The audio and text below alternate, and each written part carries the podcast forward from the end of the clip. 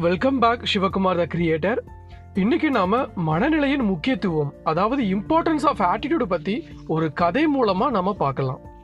ஒரு சந்தையில் பலூன்களை விற்று பிளப்பு நடத்தி கொண்டிருந்தார் ஒருவர். சிவப்பு மஞ்சள் நீலம் பச்சை போன்ற பல வண்ண பலூன்கள் அவரிடம் இருந்தன. வியாபாரம் மந்தமாகும் நேரங்களில் எல்லாம் வானத்தில் ஹீலியம் நிரப்பிய பலூன் ஒன்றை பறக்க விடுவார். அது மேலே எழும்பிச் செல்வதை பார்க்கும் குழந்தைகள் எல்லோரும் பலூன் வாங்க ஆசைப்படுவார்கள். அவர்கள் உடனே அவரிடம் ஓடி வந்து பலூன்களை வாங்குவார்கள். அதனால் அவரது விற்பனை மீண்டும் உயரும்.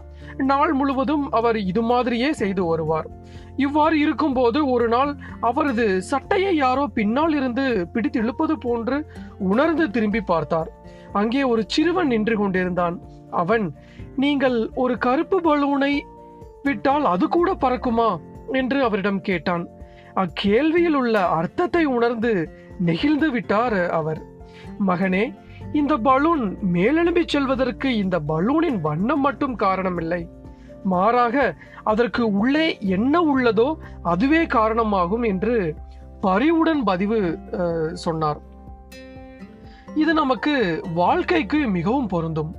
நமக்கு உள்ளே என்ன இருக்கிறதோ அதுவே முக்கியமானதாகும். நமக்கு உள்ளே இருந்து நாம் உயர்வதற்கு காரணமாக இருப்பதே நமது மனப்பாங்கு ஆகும். சில மனிதர்களோ நிறுவனங்களோ அல்லது நாடுகளோ மற்றவர்களை விட வெற்றிகரமாக செயல்பட முடிவு முடிவது ஏன் என்று எப்போதாவது நீங்கள் நினைத்து பா- ஆச்சரியப்பட்டது உண்டா? இதில் ஒன்றும் பெரிய ரகசியம் இல்லை இப்படிப்பட்டவர்கள் நன்கு சிந்தித்து மற்றவர்களை விட அதிக ஆற்றலுடன் செயல்படுகின்றனர். அவ்வளவுதான். மிகவும் மதிப்பு வாய்ந்த சொத்தான மக்களின் மேல் முறையீடு செய்து எப்படி வெற்றி பெறுவது என்பதை அவர்கள் கற்றுக்கொண்டும் விட்டனர். ஒரு தனி மனிதர் அல்லது ஒரு நிறுவனம் அல்லது ஒரு நாட்டினுடைய வெற்றியானது அந்தந்த மக்களின் தரத்தை பொறுத்தே இருக்கிறது என்று நான் நினைக்கிறேன். நான் உலகம் முழுவதும் உள்ள மிகப்பெரிய நிறுவனங்களின் நிர்வாக அதிகாரிகளுடன் எல்லாம் பேசியிருக்கிறேன். அப்போது நான் அவர்களிடம் உங்களிடம் ஒரு மந்திரக்கோள் இருந்து உங்கள் நிறுவனத்தை மற்ற நிறுவனங்களை விட அதிக உற்பத்தியையும் அதிக லாபத்தையும் அடைய செய்யக்கூடிய ஒரு மாற்றத்தை நீங்கள் உருவாக்க வாய்ப்பிருந்தால் நீங்கள் எந்தவித மாற்றத்தை உருவாக்க முயல்வீர்கள்? என்ற கேள்வியை கேட்டிருக்கிறேன். அதற்கு அவர்களிடமிருந்து ஒரே மாதிரியான பதில் வந்தது. நிறுவனத்தில் வேலை செய்யும் மக்களின் மனப்பாங்கை தான் மாற்ற முயல்வோம். அதாவது ஆட்டிடியூட் ஆஃப் தி பீப்புள் அவர்களிடம் நல்ல மனப்பாங்கு இருந்தால் ஒற்றுமையுடன் குழு உணர்வுடன் வேலை செய்வார்கள். இது வீண் சேதாரத்தை தடுக்கும் விசுவாசத்தை வளர்க்கும் மொத்தத்தில் அவர்களது நிறுவனம் வேலை செய்வதற்கு ஒரு சிறந்த இடமாக மாறிவிடும் என்பதே அந்த பதிலாக இருந்தது. ஹார்வர்டு பல்கலைக்கழகத்தைச் சேர்ந்த வில்லியம் ஜேம்ஸ் மனிதன் தனது மனநிலையை மாற்றிக்கொள்வதன் மூலமாகத்தான் தனது வாழ்க்கையை மாற்றிக்கொள்ளலாம் என்பதே தனது தலைமுறையின் மிகப்பெரிய கண்டுபிடிப்பாகும் என்று கூறியுள்ளார். எந்த வியாபாரத்திற்கும் மனித வளமே மிகவும் மதிப்புள்ள சொத்தாகும் என்பதை நமது அனுபவம் காட்டியுள்ளது. இந்த மனித வளமே முதலீட்டையும் சாதனைகளையும் விட அதிக மதிப்புள்ளது. துரதிருஷ்டவசமாக அதிகமாக வீணாக்கப்படுவதும் இதுவே ஆகும். மனித வளம் என்பது உங்களுக்கு மிகப்பெரிய சொத்தாகவும் இருக்க முடியும் மிகப்பெரிய கடன் சுமையை ஆக்கவும் முடியும்.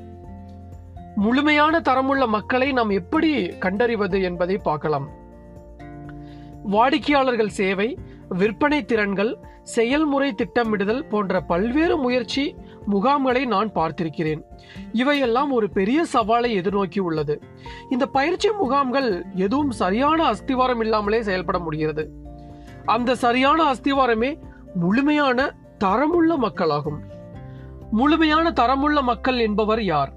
நல்ல குணம் நாணயம் நல்ல பண்புகள் மற்றும் நல்ல மனப்பாங்கு முதலியவற்றை உடையவர்களே முழுமையான தரமுள்ள மக்கள் ஆவார்கள்.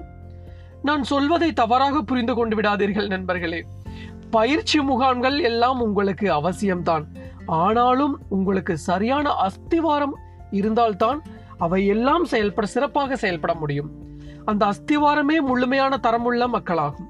உதாரணமாக சில வாடிக்கையாளர்கள் சேவைக்கான பயிற்சி முகாம்கள் தயவு செய்து நன்றி என்று சொல்வதற்கும் புன்னகை செய்வதற்கும் கை குலுக்குவதற்கும் பயிற்சியில் பங்கேற்பவர்களுக்கும் கற்றுக் கொடுக்கின்றன. ஆனால் சேவை செய்வதற்கான உண்மையான விருப்பம் இல்லாவிட்டால் ஒருவர் எவ்வளவு நேரத்திற்குத்தான் பொய்யாக சிரித்துக்கொண்டே இருக்க முடியும். மேலும் இந்த போலித்தன்மையை மக்கள் எளிதாக கண்டுபிடித்து விடுவார்கள். அந்த சிரிப்பு உண்மையாக இல்லாவிட்டால் அவர்களுக்கு அது எரிச்சலை தான் தரும். நான் சொல்ல வரும் கருத்து என்னவென்றால் வெளியில் தெரியும் வடிவத்தை விட உள்ளிருக்கும் பொருள்தான் மிகவும் முக்கியம்.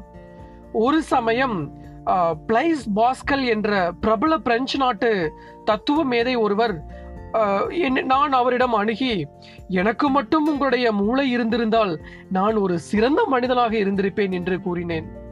அதற்கு பாஸ்கல் சொன்னார் முதலில் நீங்கள் சிறந்த மனிதராக இருங்கள். உங்களுக்கு எனது மூளை வந்துவிடும் என்று நகைச்சுவையுடன் பதிலளித்தார். கால்கரி கட்டிடம் நூத்தி தொண்ணூறு புள்ளி எட்டு மீட்டர் உயரம் உள்ளது. கால்கரி கட்டிடம் பற்றி உங்களுக்கு எல்லாத்துக்கும் தெரிஞ்சிருக்குன்னு நினைக்கிறேன். இந்த கட்டிடத்தின் மொத்த எடை பத்தாயிரத்தி எட்நூத்தி எண்பத்தி நாலு டன்கள் ஆகும். இதில் ஆறாயிரத்தி முன்னூத்தி நாற்பத்தி ஒன்பது டன்கள் பூமிக்கடியில் உள்ளது. கிட்டத்தட்ட அறுபது சதவீதம் வந்து பூமி கீழே தான் இருக்கு. இதுலேருந்து என்ன தெரியுதுன்னா அஸ்திவாரம் மிகவும் அற்புதமாக உள்ளது இந்த கால்கரி கட்டிடத்தில். சில மிகப்பெரிய கட்டிடங்களுக்கு மிக பலமான அஸ்திவாரங்கள் உள்ளன என்பதையே இது எடுத்து காட்டுகிறது. ஒரு பெரிய கட்டிடம் ஒரு பலமான அஸ்திவாரத்தின் மேல் நிற்பதைப் போலவே வெற்றியும் கூட பலமான அஸ்திவாரத்தின் மேல் நிற்கிறது. நமது மனப்பாங்கே நமது வெற்றியின் அஸ்திவாரமாகும்.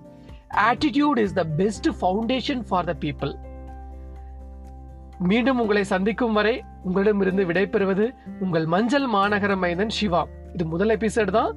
அடுத்த எபிசோட நாம அடுத்த ஒரு நாட்கள்ல பார்க்கலாம்.